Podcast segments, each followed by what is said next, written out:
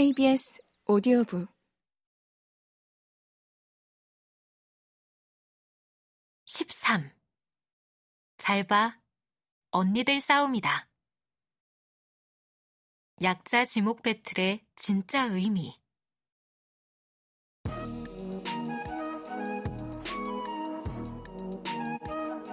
스트릿 우먼 파이터. 이하 스우파 이후 댄서들은 더 이상 무대 뒤에서 아티스트를 돋보이게 하기 위한 존재가 아니라 밴드의 세션처럼 자기 영역에 대한 깊은 애정과 자부심을 가진 아티스트라는 걸 대중들에게 알렸다. 그동안의 규칙마저 바뀌었다. 엠넷은 다음 프로그램으로 스트릿 맨파이터가 아니라 스트릿 댄스 걸스 파이터를 론칭했다. 여자 참가자를 대상으로 한 프로그램이 성공하면 그 다음엔 남자 참가자 대상 프로그램이 기획되어 전작의 인기를 발판으로 안전한 흥행을 거두는 공식마저 바뀐 것이다. 여자들끼리 경쟁하는 프로그램이 없지는 않았다. 걸그룹 멤버를 뽑는 프로듀스 101 프로젝트도 있었고, 쇼미더머니의 여자 버전으로 알려진 언프리티 랩스타, 이미 데뷔한 걸그룹이 스스로 무대를 기획해 경쟁하는 퀸덤도 있었다. 엠넷의 댄싱 나인, KBS의 댄싱 하이 등 댄스 경연 프로그램을 통해 몇몇 댄서들과 안무가들이 주목받은 적도 있지만 이 정도로 인기를 끈 것은 처음이다. 스우파 1회를 보고 나면 왜 이렇게 여자 팬덤들이 열광했는지를 알 수 있다. 1회의 미션은 약자 지목 배틀. 내가 이기기 위해서 최약체를 지목해야 한다. 지목당한 당사자는 no respect 스티커를 받는다. 이 규칙이 좀 묘하다고 생각했는데 약자 지목 배틀은 서로 누구인지 알아야만 지목할 수 있다. 자신들끼리 서로 알고 있는 배틀 중심 스트리트 댄스 씬 문화가 없다면 애초에 성립할 수 없는 미션이다. 만약 잘 모른다면 그만큼 알려지지 않았기 때문에 약자인지 아닌지 알 수조차 없다. 그러므로 이름은 약자 지목 배틀이지만 사실은 이미 상대의 실력을 어느 정도 알고 있는 댄서들이 평소에 배틀 상대로 붙어보고 싶은 상대를 고르는 것이다. 라치카의 피넛은 그동안 배틀에서 한 번도 이겨본 적이 없는 프라우드먼의 립제이를 지목한다.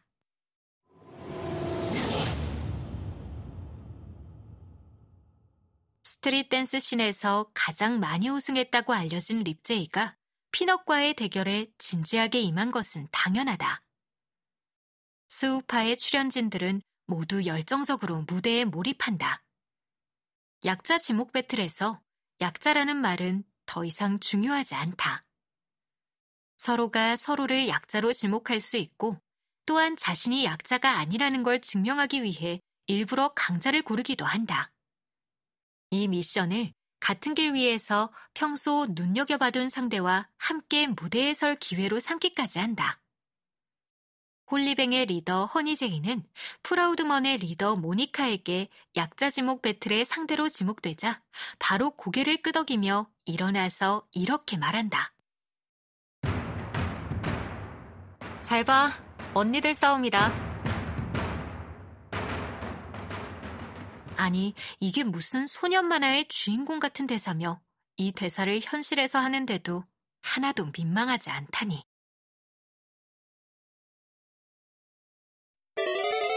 E S O D O 북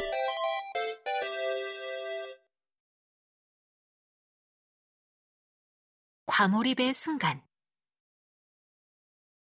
함께 오랫동안 크루로 지냈다가 어느 순간 서로 눈도 제대로 마주치지 않는 사이가 된 홀리뱅의 허니제이와 코카인 버터의 리헤이의 대결은 수우파 과몰입 현상을 이끌어낸 백미 중의 백미였다.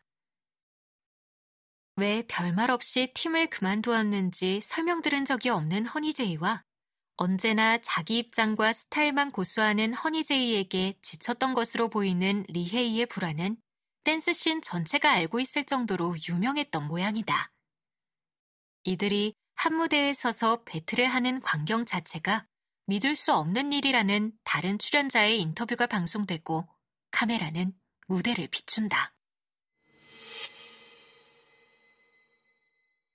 각기 주어진 40초의 시간. 그리고 둘이 함께 쓰는 40초의 시간 동안 승패가 갈라진다.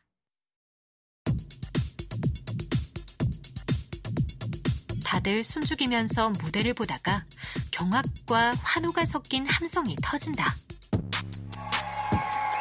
프리스타일 춤 대결을 하는데 이미 다른 팀의 리더가 된 두 사람이 맞춘 것처럼 똑같은 동작을 한 것이다.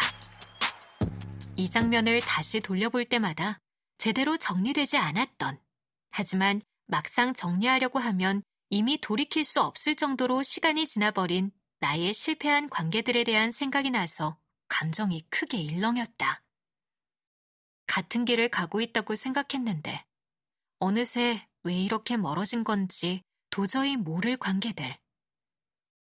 적당히 사교적인 얼굴로 사회성을 발휘하며 관계의 소멸을 눈치채지 못하게 조용히 꺼트렸어야 했는데 그러지 못해 서투르기 짝이 없게 종결된 관계들.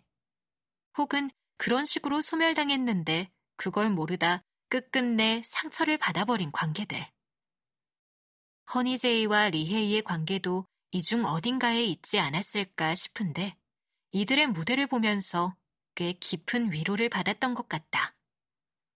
다시 회복되지 못하더라도 함께 빛나던 순간이 있었다는 건 사실이니까. 수우파에서 가장 좋아하는 캐릭터는 따로 있지만 과몰입 계기는 이 순간이었다. 허니제이와 리헤이가 똑같은 동작에 춤을 추던 몇 초.